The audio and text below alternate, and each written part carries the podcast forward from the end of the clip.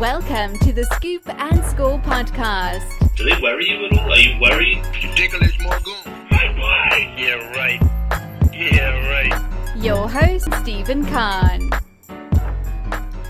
What's happening, everybody? Welcome to week one of the college football season. We have officially made it. Exciting times ahead. A whole season of college football coming at you. And the Scoop and Score podcast will be here every step of the way. Before we get started, just want to say rentlikeachampion.com. You should go there. You should rent a house if you're going to be going to a college football game. I know I'll be using rentlikeachampion.com for the Notre Dame USC weekend uh, in mid October. Uh, if you go there, it's a great place to uh, to find houses uh, for for college football weekends in college towns uh, specifically. And go ahead and use promo code SCOOP. That's S C O O P, and you may or may not get twenty five dollars off your booking. All right, we got a pretty. It, I I'm sorry to say it's it's just me tonight uh, after a great string of guests there. And I, I do expect to be lining up some guests the rest of the season. But tonight it's just me, or today, or whenever you're listening to this. If you're listening to this, we've probably got some week one college football happening today, or it's already happened. Because um, because the season's here. And full uh, full episode uh, for you here. I'm gonna start just to give you a bit of a table of contents. I'm to start with a pretty in-depth preview of of the Notre Dame Fighting Irish. Uh, I'm then to give you an overall season preview of what I expect the big picture storylines to be, who I expect in the playoff, uh, who I expect to see in New York for the Heisman. I'll maybe even give you uh, some tips on how to make money betting on the Heisman because that's sort of my thing. Uh, and then we'll we'll dive right into to week one and, and what to expect uh, this coming weekend, what you should be focusing on, what you should be watching, and uh, and and maybe even win some uh, win some money there. Um, in terms of just you know life updates, I had jury duty for the first time uh, over the last couple days. At the risk of getting in trouble with the federal government, I won't say too much about the process, but it was not what one would call enjoyable. Uh, I will I will leave it at that. And uh, and yeah, let's just I see uh, no better transition from jury duty, my least favorite thing, uh, than than to move right into my favorite thing, and that's Notre Dame football. They released their depth chart for the Louisville game today. Uh, no major surprises. We'll we'll get into a little bit of what to expect from the team as a whole. Uh, for those of you that are you know closely follow the team and, and are, are with them on a week to week basis, even during the off season, you know I apologize if if some of this re- is redundant. Uh, I think I'll I'll provide some of my uh, some of my own specific insights uh, and and what I expect from the team. Um, so so bear with me here, but this Notre Dame team should be really good. Um, in terms of expectations, I would say these are the highest preseason expectations. Boy, I, I would I can't say of my lifetime because that includes like '93, um, but these are arguably the highest preseason expect. I guess I mean sadly enough, 2016 the preseason expectations were really high and obviously everything crumbled there. So this could be uh, we could be in for a, a, real disappointment. But I would say returning quarterback, um, you know, extreme uh, amount of depth and strength on the defensive defensive line, especially when it comes to the defensive ends, um, and and a, and a strong secondary. So here's my over to, overall take on the Irish. Ian Book should be really good. Uh, that's it. I don't have anything else to say about the quarterback position. Hopefully he stays healthy, but there's no reason to think he can't. You've got Tua Tagovailoa, you've got Trevor Lawrence. I'm not sure. I mean, listen, there, there are other good quarterbacks. You've got that clear top tier of two guys. I think Ian Book is in the next tier. Uh, Jake Fromm is certainly a good player. Uh, Sam Ehlinger is certainly a good player. Uh, Shea Patterson is a good player. I'm not sure I'm definitely taking any of those guys before I take Ian Book. Uh, and, that's where I think we are. And, and, it's nice to have continuity for, for the first time in a long time where a quarterback is returning uh, and, and, and the offensive coordinator is also returning. And we just have expectations of a clear number one, a clear number two. I expect Ian Book to have a great season. Uh, when you move to running back, it's going to be hard to replace the explosiveness of Dexter Williams. Of course, you remember his first carry of the entire season against Stanford went for a touchdown. He had the 98 yard run against Virginia Tech for a touchdown. He had a huge run against USC for a touchdown. Those big plays, I'm not sure they're going to come from the running game this year. Jafar Armstrong and Tony Jones are a little bit of a thunder and lightning combination. Uh, both are certainly good pass catchers. I think we're going to see the running back position split out uh, into the slot, catch a lot of passes this year, but I don't expect to see the long runs that we've seen in previous years. Obviously, it, it was nice to have that home run hitter. Uh, you know, Virginia Tech in particular, uh, backed up at our own goal line, was able to get a huge touchdown, kind of take the momentum back and start to put that game away.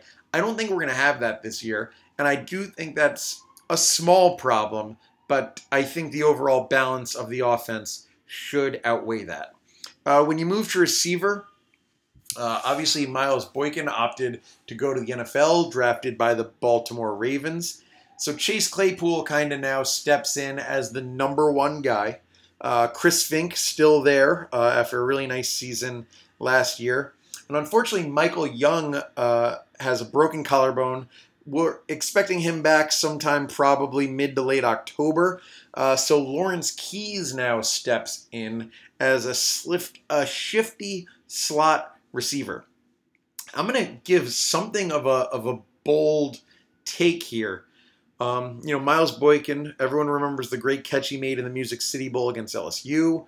Uh, he was the best receiver uh, for all of the 2018 season.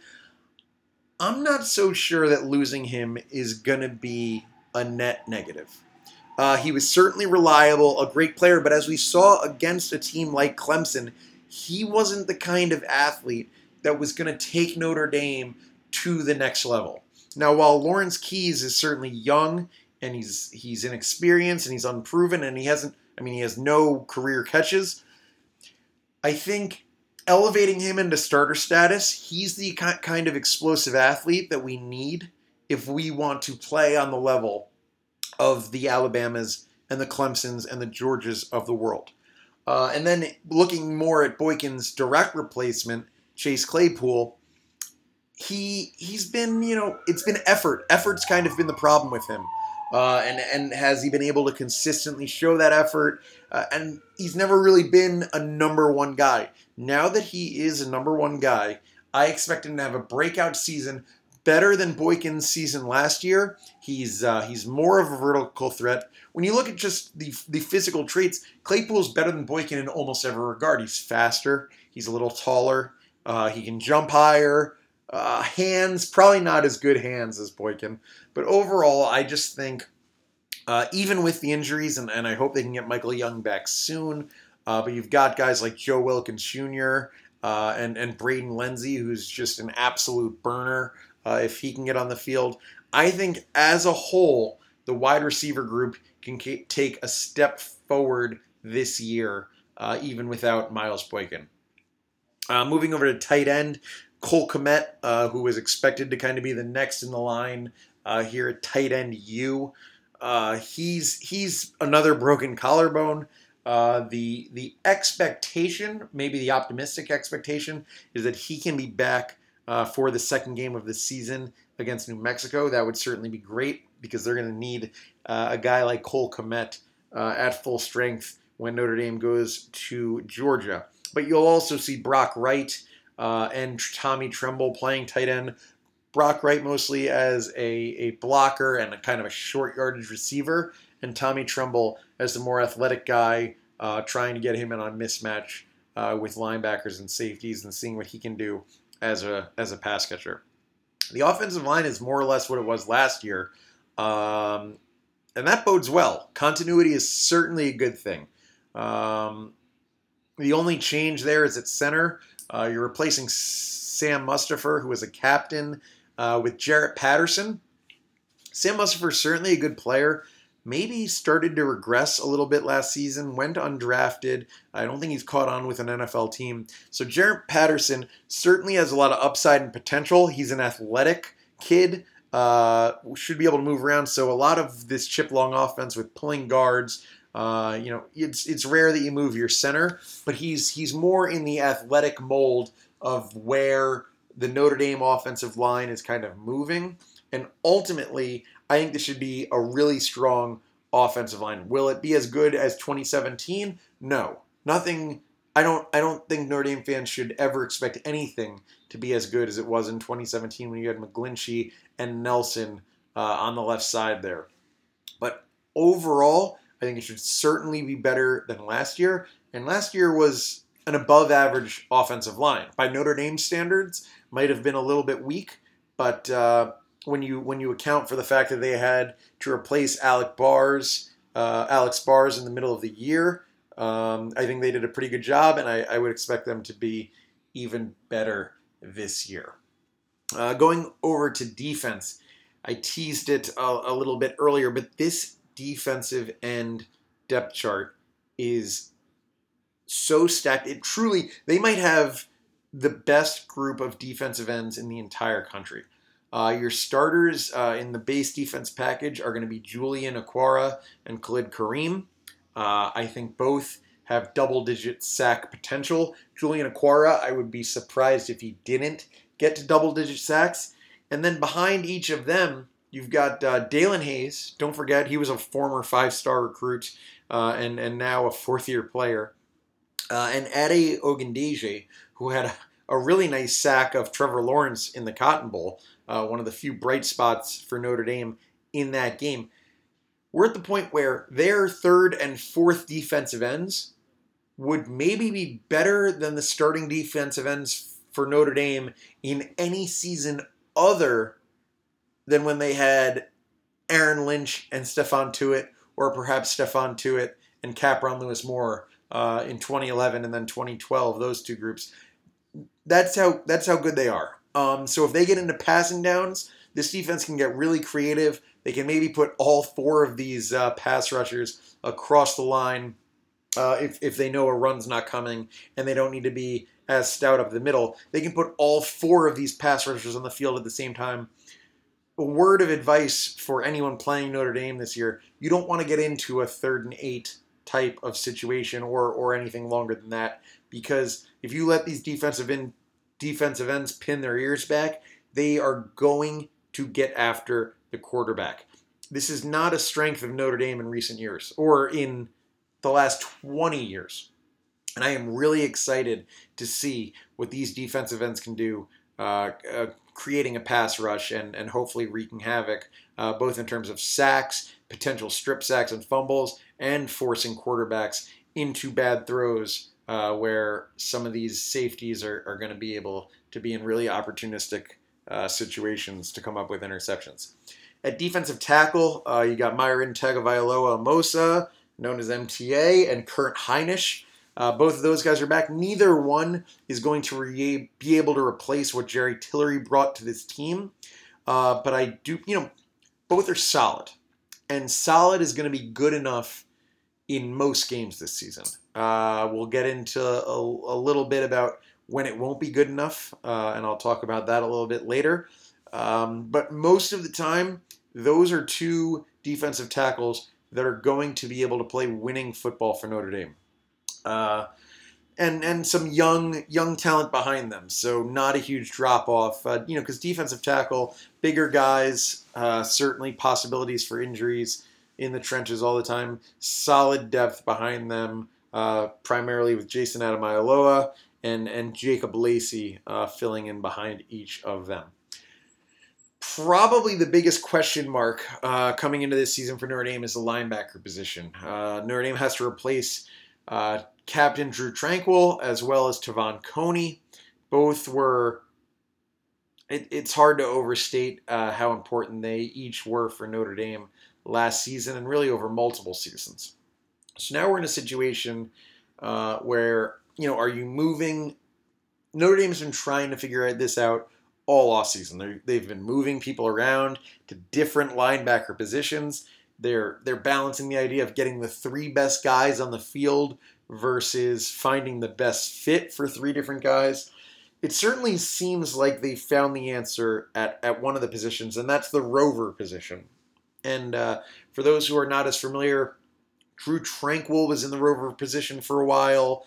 Um, last year it was primarily Asmar Bilal. Uh, Jaylon Smith briefly was in this rover position. It's it's sort of a uh, it's it's a linebacker that can drop into coverage. He can also come uh, off the edge uh, to pressure the quarterback. And in Jeremiah Owusu-Koramoah, um, they it, it kind of seems like they found baby Jaylon Smith. Uh, he's not as big as Jaylon. Uh, it it sounds like he might be as fast as Jaylon, which is certainly pretty incredible. Now, granted, Jaylon Smith is the best defensive player and possibly the best player, period, that I've ever seen at Notre Dame.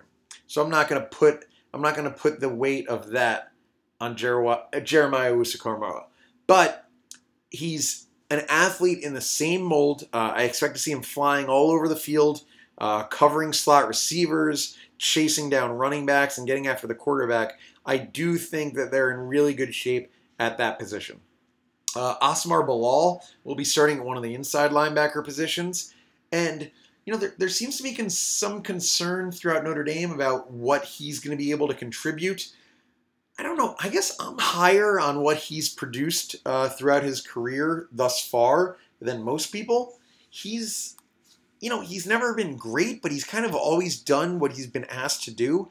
And now, as a fifth year senior, uh, I think he should be able to settle into his role nicely and, and do a good job. So I'm not as worried about Asmar Bilal as some other people. And then the final inside linebacker spot, it sounds like Drew White uh, is going to get the start there. You may remember him. He filled in against uh, Navy when Drew Tranquill got hurt. Uh, the Drew for Drew replacement, different spelling though. Um, I don't know. I, I don't I don't like to be negative about college kids uh, on this podcast. I just I'd like to be in a position where our starting linebackers were all at a higher level of athleticism than Drew White. Um, now, granted, anytime Notre Dame is in a non-base defense, uh, if, if it's against a team who's constantly throwing three, four, five receivers out on the field, and we're in a nickel or a dime package, which I actually think we'll see a fair amount this year against teams like Michigan, USC, maybe even Louisville in this first game here, I don't expect to see Drew White on the field.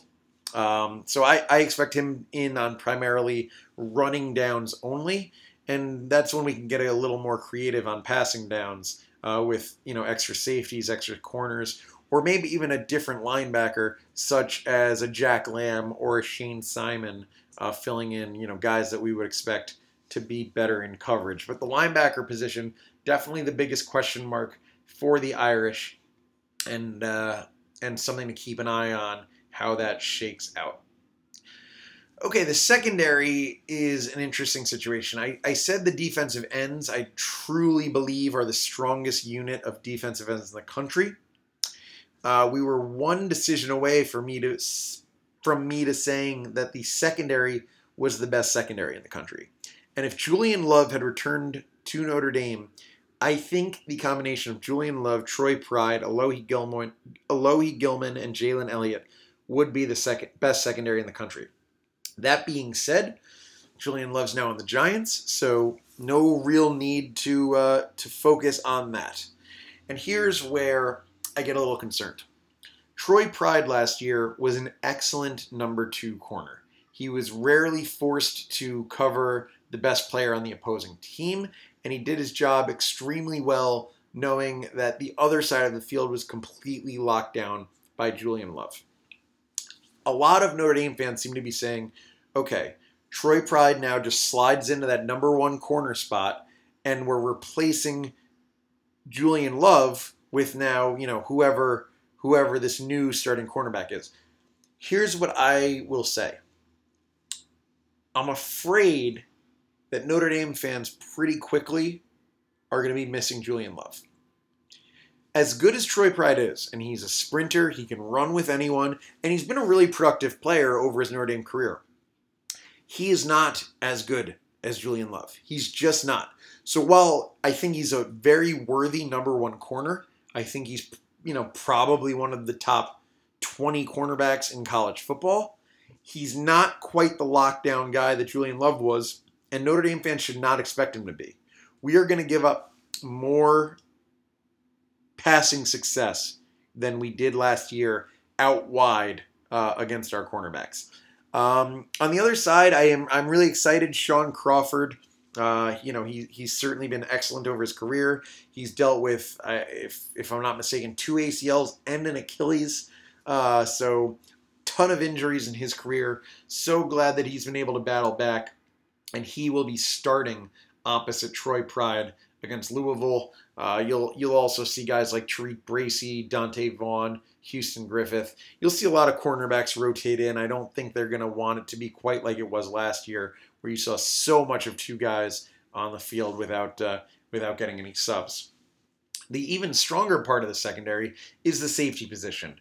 Uh, Alohi Gilman and Jalen Elliott were fantastic last year. I expect them to be great again this year. And unlike last year, there is a third guy this time around. Uh, there is a sub to get in there. Uh, it'll be really exciting, mostly in the nickel and dime packages when all three can be on the field at the same time. But Kyle Hamilton, a true freshman, it's he was the biggest recruit Notre Dame got, uh, and he has I, I, he, he has exceeded all of the wildest expectations about what he could be. Granted, it's just you know fall camp He's just practicing. But the expectation here is that he is going to be the best Notre Dame defensive player since Jaylon Smith. Probably be the best player in the secondary since I don't even know when. Uh, so there's certainly a lot of hype and excitement surrounding Kyle Hamilton. And uh, and he should be able to give he should be able to give both Alohi Gilman and Jalen Elliott a breather at times, and and will help Notre Dame get creative in some of these uh, clear-cut passing situations. I am. I, I'm sure it's coming off just based on what I'm saying, but I'm really excited about what Notre Dame's able to do on third down. You could be looking at a situation where they've got four defensive ends on the field, uh, three safeties, and two corners and you know, maybe even three corners and one linebacker, you could be looking at six defensive backs, four defensive ends, and one linebacker on the field, and you would just be attacking the quarterback with a pass rush, and you'd have six guys, you know, very capable of, of intercepting a pass on the field. Really excited to see uh, what the Irish are able to do in their third down packages when a pass is clear.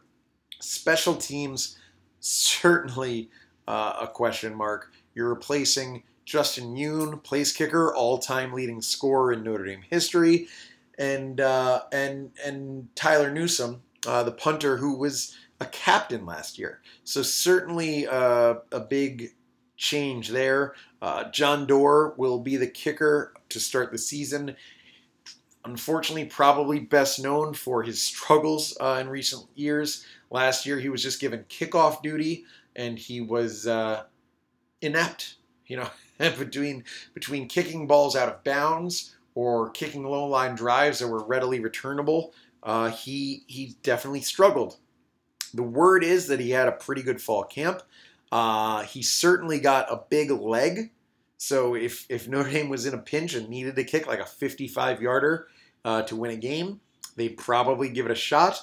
But he's also the kind of guy that we've seen miss extra points. So it's just going to be hold your breath every time Notre Dame uh, lines up for a field goal. That being said, the, the lack of faith in the kicker could lead to Notre Dame going for it on fourth down more often. And I'm a huge proponent of that. I, I think if you go in with the mindset of you've got four downs, it, uh, it allows you to change your play calling on each individual down and just sets you up for success more so than uh, than the traditional three downs and punts. So I'm, I'm hoping that anytime Notre Dame crosses, say, their own 40 yard line, uh, they're sort of looking at it as four down territory, and I hope they can get aggressive with their offense, especially with a guy like Ian Book, who who's so good with his decision making and has the the capability to run and also pass. And, and with you know such accurate passing, I, trust him to, to hit those like fourth and three out routes or, or whatever it may be.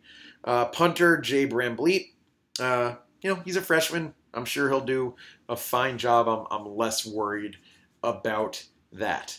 That kind of covers the entire roster. I apologize for rambling as long as I did, but I get to talking about Notre Dame, and I, I don't even have notes in front of me. That was all just kind of off uh, off the top of the dome, if you will. My expectation for Notre Dame this season. I've got them going 10 and 2. Um, one of those losses is certainly at Georgia. Uh, I will be at that game. I certainly hope they win.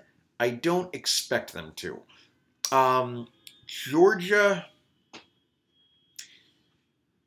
Georgia's strength plays into Notre Dame's weakness. Georgia's going to be an incredibly good running team this year. They've potentially got the best offensive line in the country. They've got one of the most explosive running backs in the country. Notre Dame is going to be a little bit soft up the middle in terms of their defensive tackles and those question marks at linebacker.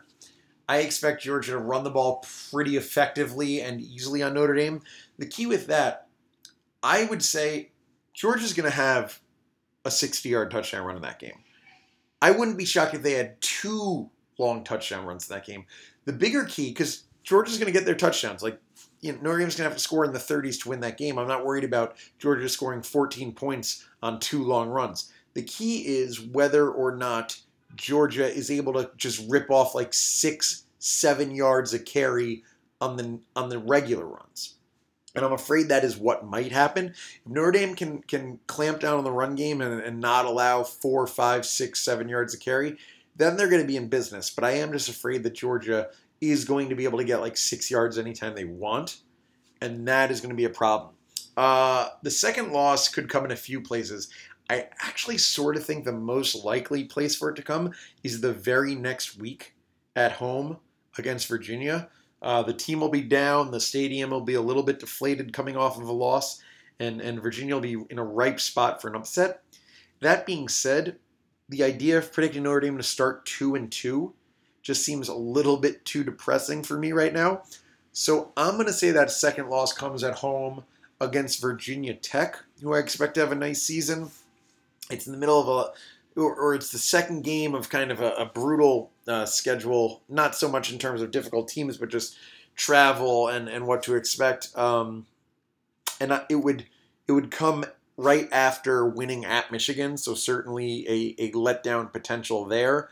Uh, so right now I've got Notre Dame uh, going 10 and 2, losing at Georgia and, and to Virginia Tech at home, but uh, beating beating Michigan at Michigan, beating USC at home, and the the prediction that I feel best about this year, Notre Dame will go to Stanford and win for the first time since 2007. It's remarkable that Notre Dame has been un- unable to beat Stanford since 2007. I think it happens this year. I feel very confident about that. Now, getting into a preview for the rest of the college football landscape. Uh, I, will I'll try to keep it brief here, uh, but my conference champion predictions uh, Clemson, no surprise there. Uh, Washington, not a major surprise there. They, they get Oregon at home, which I think uh, will certainly play a factor in the Pac 12 race. Uh, I've got Oklahoma winning the Big 12. I've actually got a three way tie in the Big 12 with two losses between Oklahoma, Texas, and Iowa State. And I've got those three teams all beating each other, so it's kind of complicated to decide uh, who would play in the Big 12 championship game. Uh, going through all the tiebreakers, I spent a lot of time. I spent way too much time doing this. Um, but I actually ultimately came up with with a Big 12 championship game of Oklahoma and Iowa State, uh, and and I do have Oklahoma winning that game uh, and and winning the Big 12 as a result, despite losing to Texas Tech in the Red River rivalry, and and unlike last year, not even having to avenge that loss. Um, in the SEC, I actually changed my pick today. Uh, I originally had Alabama going 13 and 0 and winning the SEC. I then saw news that linebacker Dylan Moses uh, is expected to be out for the season, and I just think this might be one too many injuries and and just one one too many changes for Alabama. Um, I'm not I'm not predicting the end of Alabama. It's not uh, it's not something crazy like that. I just I, I expect them to go 12 and 0 in the regular season. I just think Georgia gets them in the SEC championship game. Alabama has to deal with replacing almost all of its coaching staff.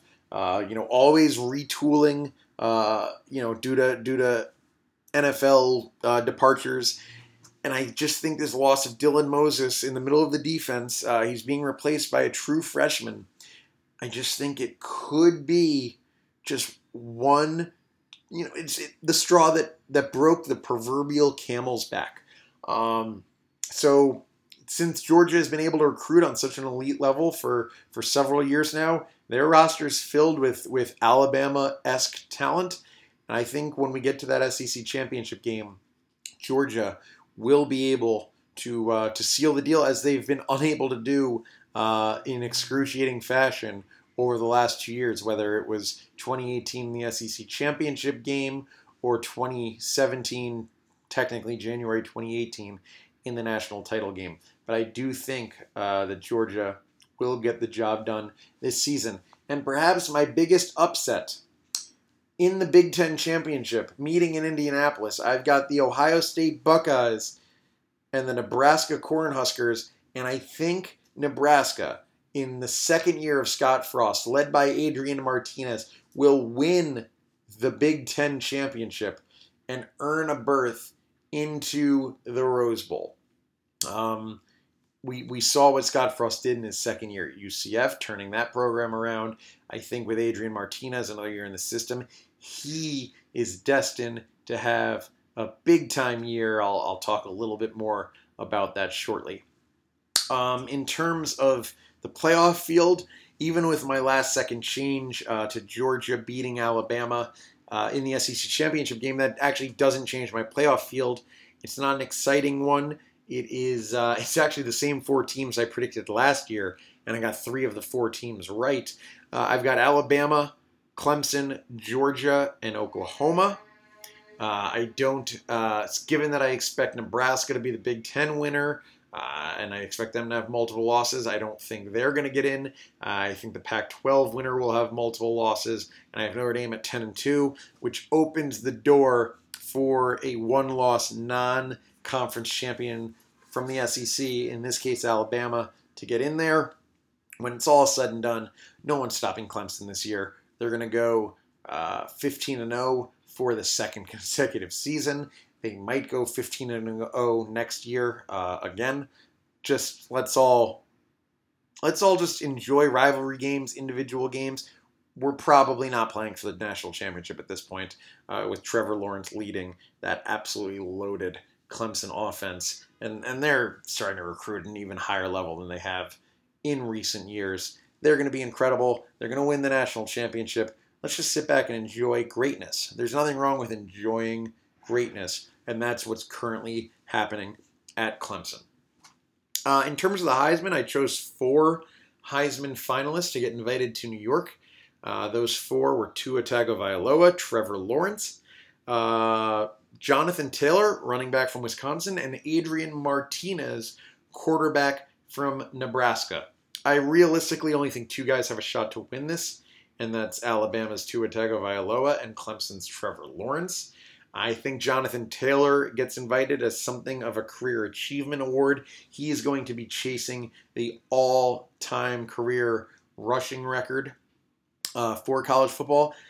And I think if Adrian Martinez puts up the numbers I expect him to, and, and he has the kind of run that I expect him to, including beating uh, Ohio State in the Big Ten championship, I think uh, I think that kind of boost. We saw what happened last year with Tua having a terrible game in the SEC championship, while uh, Kyler Murray had a great game in the Big 12 championship. We've seen that championship weekend can have a big impact on the Heisman race, and for that reason, I think in a standout performance, Adrian Martinez earns himself an invite to New York. Uh, ultimately, even though I'm I'm no longer picking Alabama to go undefeated, I am going to give the tr- Heisman Trophy to Tua Tagovailoa. Uh, he was so close last year. I think voters are going to look for an excuse to get him the award this year. I expect Clemson to be a little more conservative on offense, probably run the ball some more, and have such huge leads that they're not continuing to pass. Whereas with Tua, we saw last year he did so many of those little handoff passes. Uh, those are going to contribute to his passing statistics with Jerry Jeudy and Henry Ruggs. Uh, they have more receivers that I can't think of off the top of my head. Uh, I think there's a Waddle in there or something. Uh, they're gonna be they're gonna be awesome. I think Tua will put up the numbers uh, and and get some of the sympathy vote vote from last season, and he will ultimately win the Heisman Trophy. Now, for betting purposes, listen, if you can get more than plus 200 on both Tua and Lawrence, I think your best bet is to liquidate all of your financial assets, put half on Tua and half on Lawrence, and you're just earning at, at minimum a 50% return on investment over the four months of the bet. Uh, I, I don't see a scenario where one of those two guys doesn't win the Heisman. I truly think they would both have to get injured for someone other than Tua or Trevor Lawrence to win the Heisman Trophy. So that is my advice. Just bet both. It's not sexy. Uh, it's not the 25 to 1 I gave you last year on Kyler Murray. You're, you're simply turning a profit that, listen, you're not going to go broke making a profit. Uh, and, and I just really advise going all in and, and taking your 50% uh, return on investment there. If you don't want to go that route, uh, a few names uh, from outside the board that could be valuable there. One of them, Shea Patterson, quarterback at Michigan. Talked about it a little bit on the Big Ten preview and Michigan preview. Uh, but with, with the new offensive coordinator, Josh Gattis, coming in there, I expect that offense to be a lot more high powered. They're going to let Shea Patterson throw the ball to his talented receivers. I don't think Shea Patterson has any chance to actually win the Heisman Trophy. What I do think is he has a real chance to be like 7 and 0 easily this season and possibly, you know, 10, 11, 12. I think he has a chance to at some point in the season be like the number 3 guy on the Heisman list. And at that point you're probably going to be in a pretty good position using the odds you got in the preseason to hedge your way into some kind of profit before he inevitably drops the game and falls off. Um, another guy that you might like, and the odds aren't that good, but Sam Ehlinger, I suppose if Texas finds a way to go undefeated, week two they play LSU, so that'll be a big one. And then the Red River rivalry against Oklahoma. You know, if he can go 2 0 in those games with really big numbers, uh, he's got Collin Johnson to throw to, which which is certainly going to be helpful for his numbers. Unfortunately, uh, lost Lil'Jordan Humphrey. Um, but I do expect uh, Sam Ehlinger to put up big numbers. Will the team be good enough to earn him a Heisman? I would say probably not. But again, I, I already told you how you're going to win money on this Heisman bet. I'm just I'm just giving you alternatives.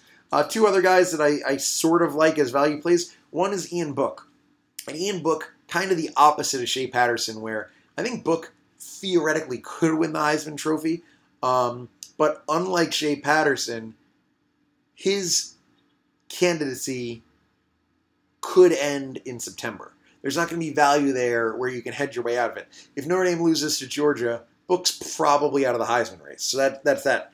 On on the flip side, if they beat Georgia, all of a sudden he is on that absolute top tier right there with uh, with Tua and and Trevor, as I mentioned. And then the last guy, the furthest one off the board, uh, JT Daniels, quarterback at USC, uh, right up there with Michigan and Clemson and Alabama. I would say USC has a top four. Receiving corps, you got Amon-Ra St. Brown, you got Michael Pittman Jr.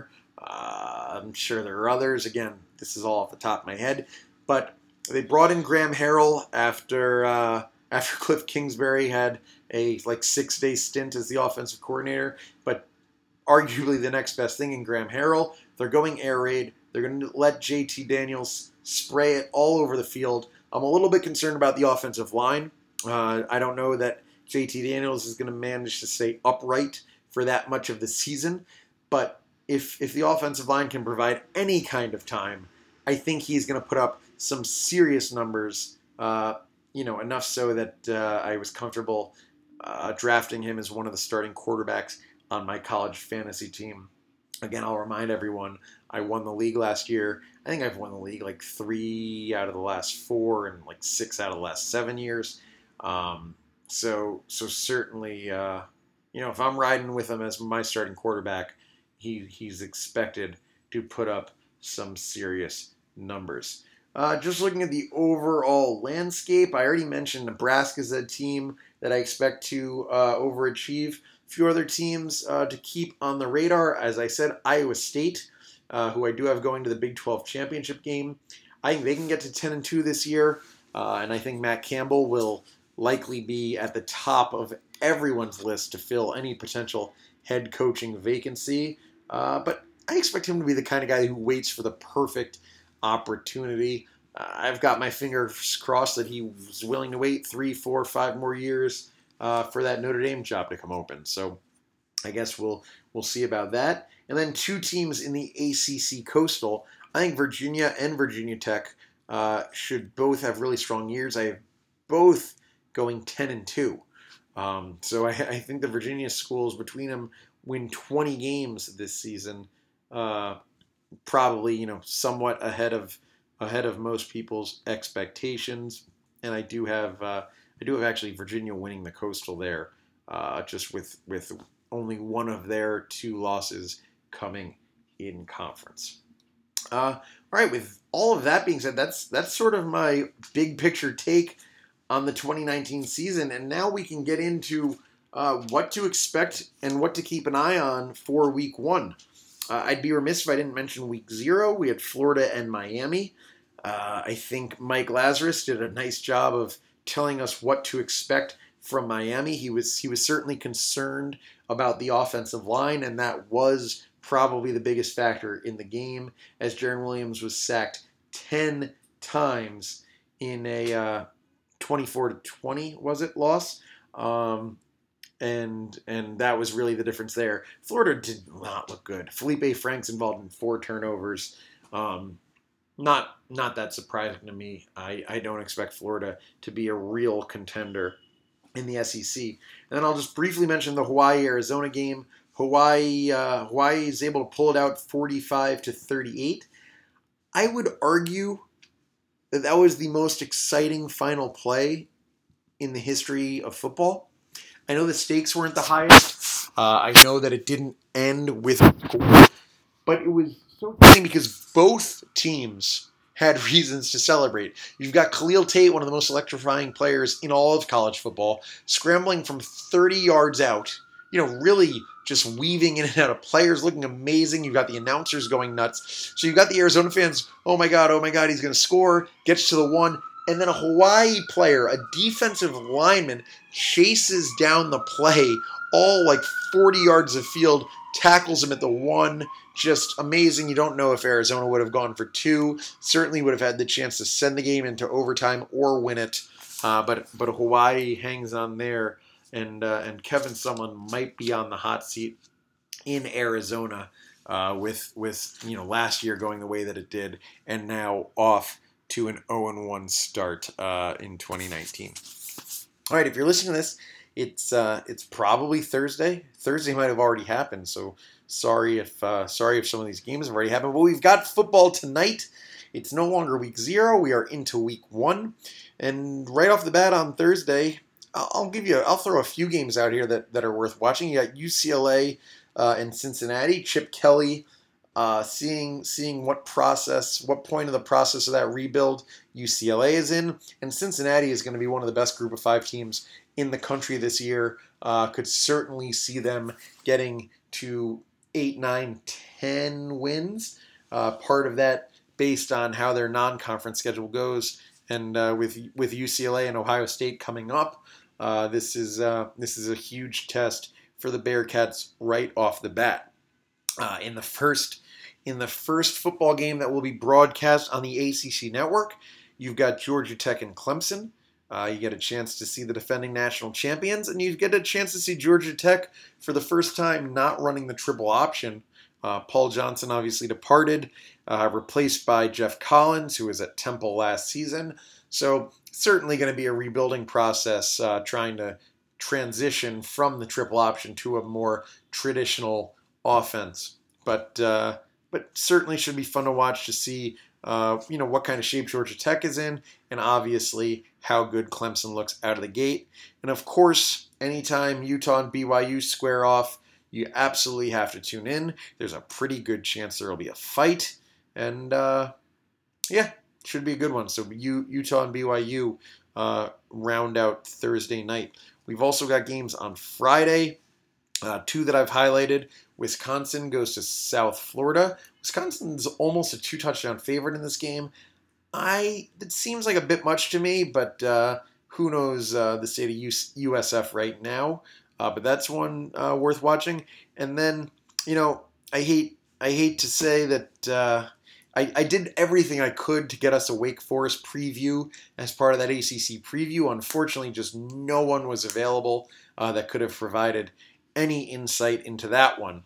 Uh, but Wake Forest opens up their season against Utah State. Utah State has one of the best quarterbacks in the country in Jordan Love. I would just say to watch out for the Aggies in a potential upset on the road to start that season.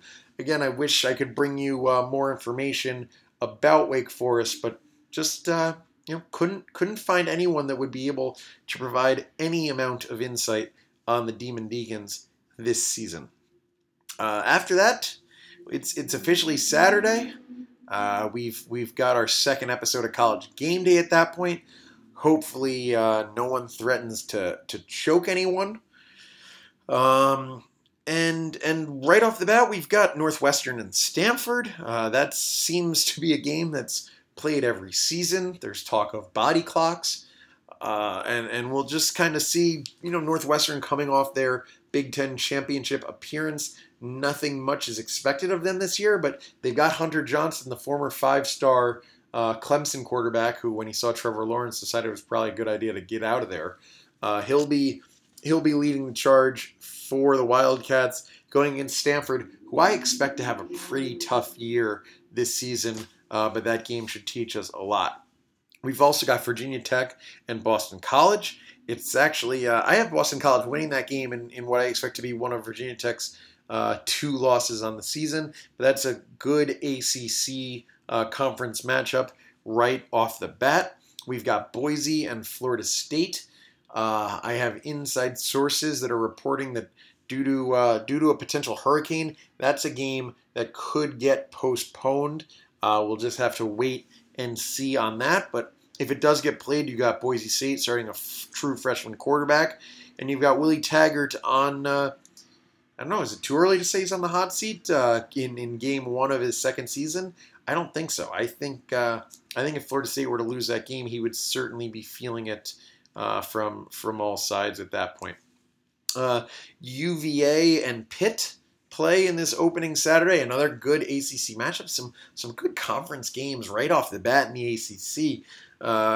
Scoop and Score correspondent Matt Gurin told us he likes Pitt to win that game uh, and, and spark what he expects to be a pretty successful season. I don't see it. I think Bryce Perkins and the rest of the Wahoos are too much, and I think uh, I think Virginia should be able to win that game. The highlight of the day uh, and really the whole weekend is Oregon facing Auburn. We've seen a lot of these Pac-12 SEC games uh, to start the season in recent years. Auburn's favored by three and a half points in this game. Uh, they're starting true freshman quarterback Bo Nix, where Oregon is starting Justin Herbert, possibly the first pick in the upcoming NFL draft. I have to say, and I'll, I'll just give you an early tip here on one of my three scoop and score picks of the week. I like Oregon getting the three and a half points. I think they'll win the game outright. Uh, I'll certainly take the free three and a half. And it's just a matter of I'll take the senior experienced quarterback over the true freshman when the lights are bright. I know that Auburn has a great defensive line. Uh, I expect Oregon's offensive line to be able to to counter that and and provide Justin Herbert with some time to uh, to run that offense. And I just don't see Auburn generating enough offense to hang with the Oregon Ducks in that one. So take the free points. Oregon's going to win the game, and uh, and take the Ducks plus three and a half in that one. Um, I'll just I'll give you my other two picks. I like Texas A&M minus 33 and a half versus Texas State. I don't have a whole lot of X's and O's to give you on this one. I just think led by Kellen Mond, I think Texas A&M is going to put up 60 in that game, and uh, I, I don't see Texas State necessarily getting into the high 20s. So lay the 33 and a half. I think Texas A&M should be able to win by five touchdowns. Um, and uh, and and lastly, I'll say Georgia minus 21 at Vanderbilt. I think that uh, Kyle Shurmur at quarterback last year for Vanderbilt was an important piece. They still have uh, Kayla, Kayla, I don't know how to pronounce his first name. He's also my fantasy team. Lipscomb at receiver uh, and Ke'Shawn Vaughn at running back. Certainly good skill position players. I just don't think they have the quarterback to get it to him.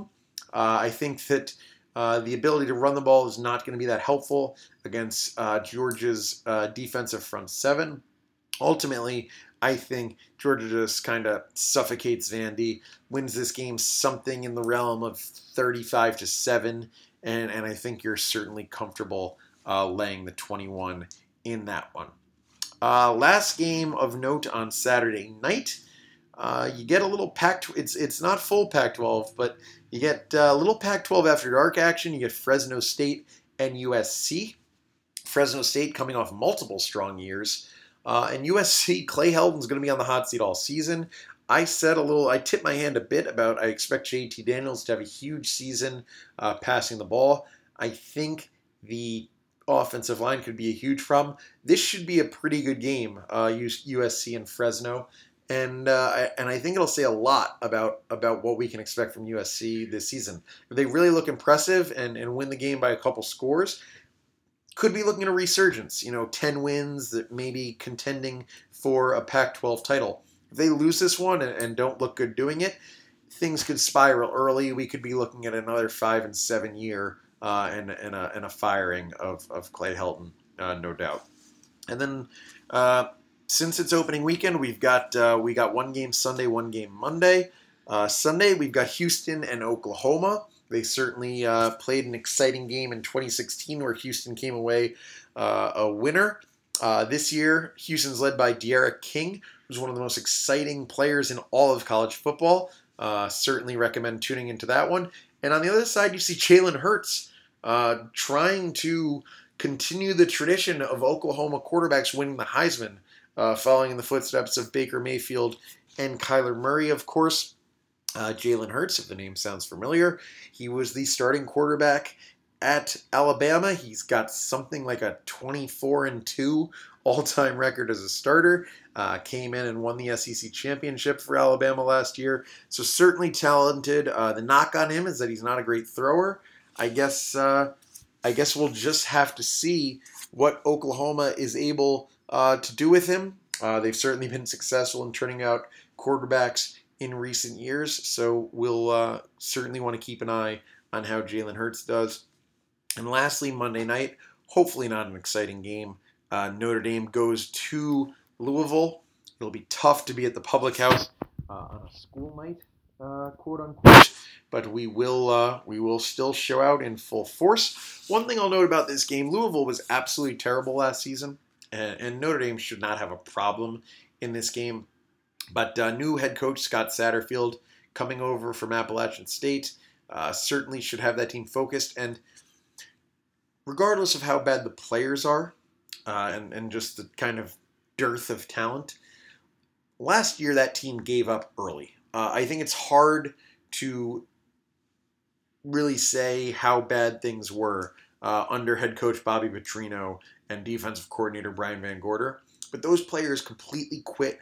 They had no interest in playing for that coaching staff. So just taking the exact same bad players, giving them a new coaching staff, and giving them motivation to play hard, that is worth a lot. Uh, this Louisville team will be better. Don't panic if Notre Dame doesn't win this game by 30 points. If they win by 14, we're going to be completely happy. Let's get out of it with no injuries, and uh, and let's just have a great week one. And with that, uh, thanks everyone for listening.